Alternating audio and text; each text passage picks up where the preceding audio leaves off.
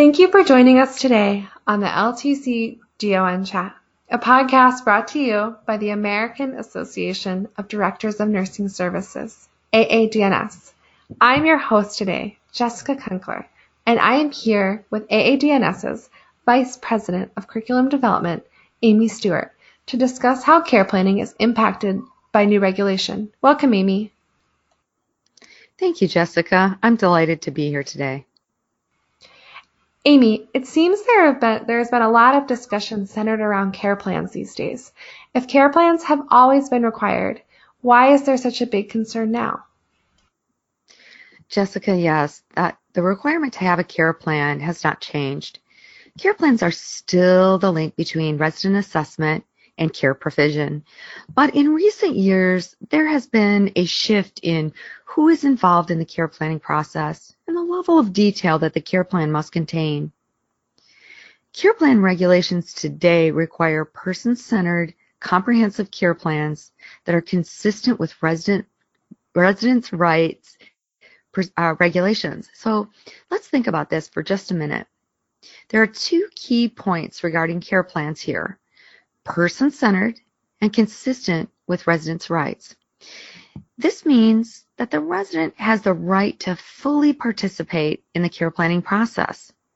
This includes, but is not limited to, the right to participate in establishing goals and outcomes, the right to decide who will be included in the planning process, and the right to be informed in advance of changes to the plan of care. It also means that the care plan must be individualized to, the res- to that resident using the information that they provide while being in- involved in the care planning process. So, you are saying that care plans need to be personalized to the resident and based on input from residents. What happens when care plans aren't person centered? Well, Jessica, when care plans lack input from the resident, there's a much greater chance that the care plan will not be person-centered and care plans that are developed using the same generalized interventions do not take into consideration the unique needs of that resident.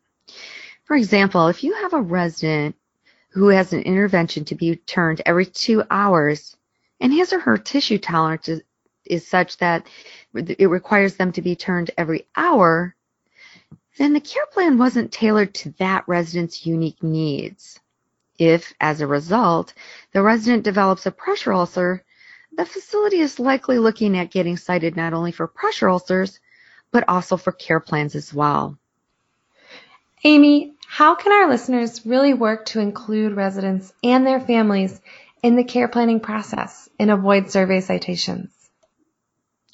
Jessica, there are several things our listeners can do. Well, let's start with three things they can start to do if they're not already doing them uh, already. First, monitor at-risk residents. Nurse leaders can hold weekly meetings with the entire disciplinary team to discuss residents with the highest risk of encountering a poor outcome. This, this should include newly admitted residents, newly readmitted residents, and those residents that have had a change in condition or a recent incident, such as a fall or maybe a pressure ulcer development.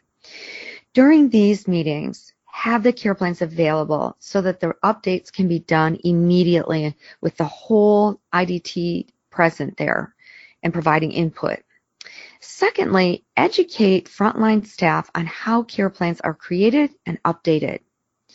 There have been several survey citations where surveyors have uh, approached frontline staff and, and, mainly CNAs and asked them how they know about care plans and how they know they've been updated.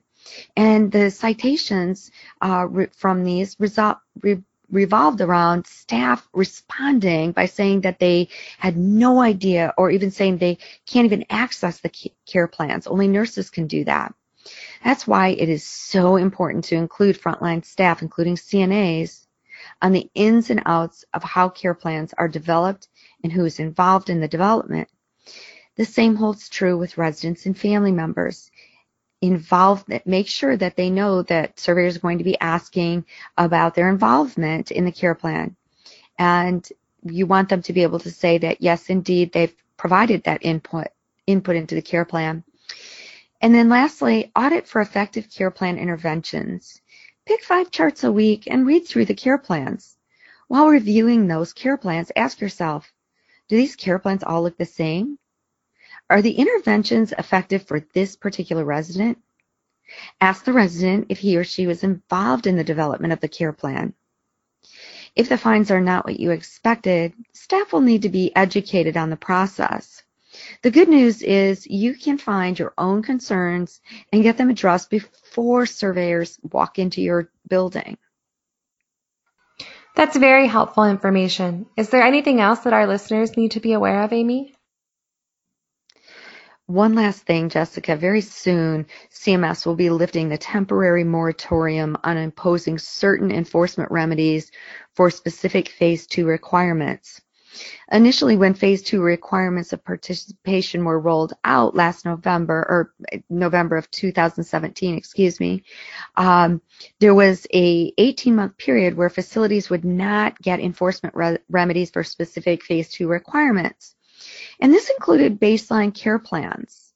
So now is a great time to audit your baseline care plans to ensure that they are created timely, so within that 48 hour time frame, and that the facility has provided the resident and the resident representative, if, if applicable, with a written summary of the baseline care plan by completion of the comprehensive care plan. And you want to make sure that all of the required elements of that base, that's a tongue twister, baseline care plan are present. Thank you so much, Amy. Listeners, for more resources and tools, please visit our website at www.aadns-ltc.org. For more updates on regulation requirements and changes, you can also follow Amy on Twitter at amys underscore aadns and subscribe to the LTC DON Chat podcast series.